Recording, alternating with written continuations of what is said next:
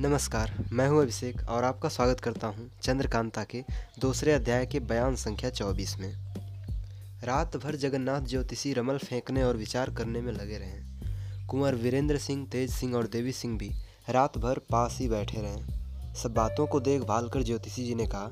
रमल से मालूम होता है कि इस तिलस्म के तोड़ने की तरकीब एक पत्थर पर खुदी हुई है और वह पत्थर भी इसी खंडहर में किसी जगह पड़ा हुआ है। उसको तलाश करके निकालना चाहिए। तब सब पता चलेगा। स्नान पूजा से छुट्टी पा, कुछ खा पी कर इस तलस्म में घूमना चाहिए। ज़रूर उस पत्थर का भी पता लगेगा। सब कामों से छुट्टी पाकर दोपहर को सब लोग खंडहर में घुसे। देखते भालते उसी चबूतरे के पास पहुँचे, जिस पर पत्थर का वह आदमी सोया हुआ था, जिसे देवी सिंह ने धौल जमाई थी। उस आदमी को फिर उसी तरह सोता पाया। ज्योतिषी जी ने तेज सिंह से कहा, यह देखो, ईंटों का ढेर लगा हुआ है। शायद इसे चपला ने इकट्ठा किया हो और इसके ऊपर चढ़कर इस आदमी को देखा हो। तुम भी इस पर चढ़ के खूब गौर से देखो तो सही किताब में जो इसके हाथ में है, क्या लिखा है?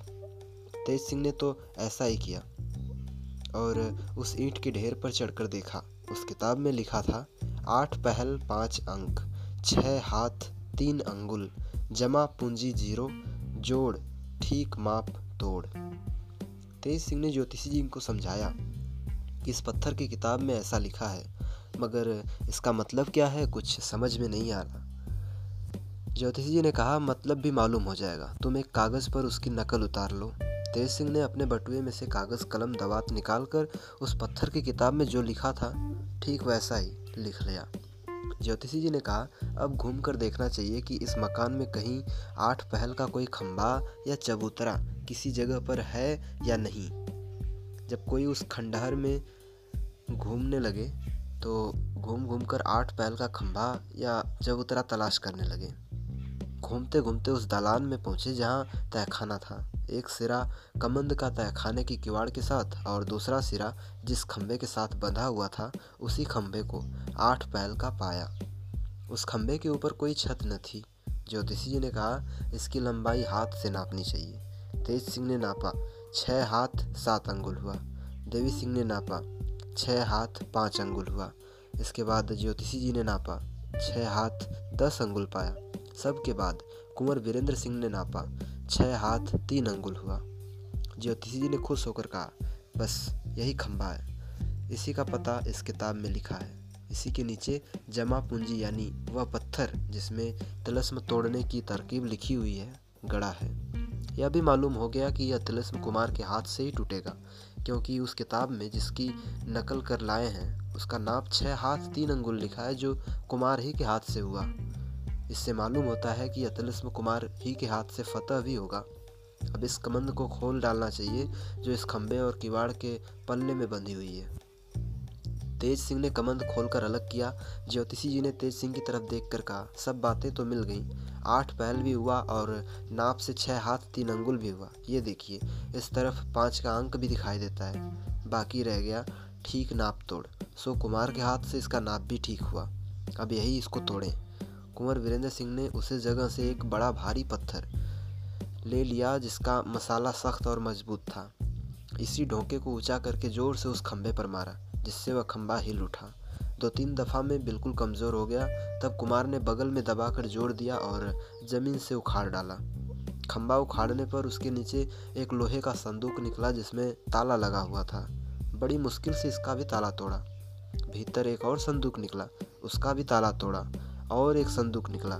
इसी तरह दर्जे ब दर्जे सात संदूक उसमें से निकले।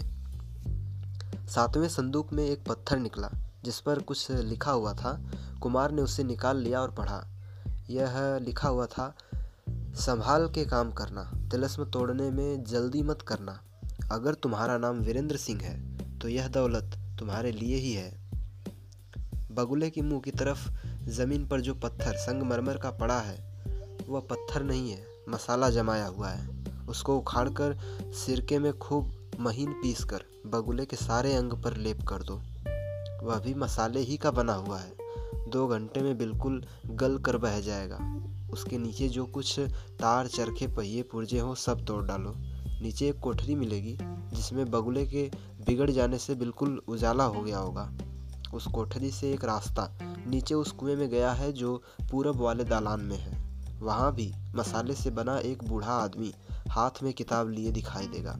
उसके हाथ से किताब ले लो, मगर अचानक से मत छीनो, नहीं तो धोखा खाओगे। पहले उसका दाहिना बाजू पकड़ो। वह मुँह खोल देगा, उसका मुँह काफूर से खूब भर दो। थोड़ी ही देर में वह भी गल के बह जाएगा। तब किताब ले लो।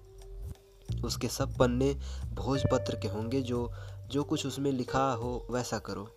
विक्रम कुमार ने पढ़ा, सभी ने सुना। घंटे भर तक तो सिवाय तिलस्म बनाने वाले की तारीफ़ के किसी की ज़ुबान से दूसरी बात न निकली। बाद इसके यह राय ठहरी कि अब दिन भी थोड़ा रह गया है, डेरे में चलकर आराम किया जाए, कल सवेरे ही कुल कामों से छुट्टी पाकर तिलस्मी की तरफ़ झुके। यह खबर चारों तरफ़ मशहूर हो गई कि चुनारगढ़ के इलाके में कोई तिलस्म है जिसमें कुमारी चंद्रकांता और चपला फंस गई है। उनको छुड़ाने और तिलस्म तोड़ने के लिए कुंवर वीरेंद्र सिंह ने मय फौज के उस जगह डेरा डाला है। तिलस्म किसको कहते हैं? वह क्या चीज़ है? उसमें आदमी कैसे फंसता है? कुंवर वीरेंद्र सिंह उसे कैसे तोड़ेंगे? इत्यादि बातों को जानने और देखने के लिए दूर दूर के बहुत से आदमी उस जगह इकट्ठे हुए, जहाँ कुमार का लश्कर उतरा हुआ था, मगर खौफ के मारे खंडहर के अंदर कोई पैर नहीं रखता था। बाहर से ही देखते थे। कुमार के लश्कर वालों ने घूमते फिरते कई नकाब पोष सवारों को भी देखा, जिनकी खबर उन लोगों ने कुमार तक पहुंचाई। पंडित बद्रीनाथ अहमद और नाजिम को साथ लेकर महाराज शिवदत्त को छुड़ाने गए थे। तहखाने में शेर के मुँह से ज़ुबान खींच किवाड़ खोलना चाहा मगर ना खुल सका, क्योंकि यहाँ पर तो तेज सिंह ने दोहरा ताला लगा दिया था। जब कोई काम ना निकला, तब वह वहाँ से लौटकर विजयगढ़ गए। अयारी के फ़िक्र में थे कि यह खबर कुंवर वीरेंद्र सिंह की इन्होंने भी सुनी। लौटकर इसी जगह पहुँचे। पन्नालाल, रामनारायण और चुन्नीलाल भी उसी ठिकाने जमा हुए और इन सभी की यह राय होने लगी कि किसी तरह तिलिस्म तोड़ने में बाधा डालनी चाहिए। इसी फ़िक्र में ये लोग भेष बदलकर इधर उधर तथा लश्कर में घूमने लगे। नमस्कार, मैं हूँ अभिषेक और अभी अभी आपने सुना चंद्रकांता के दूसरे अध्याय का बयान संख्या 24 जल्द मुलाकात होगी बयान संख्या 25 में।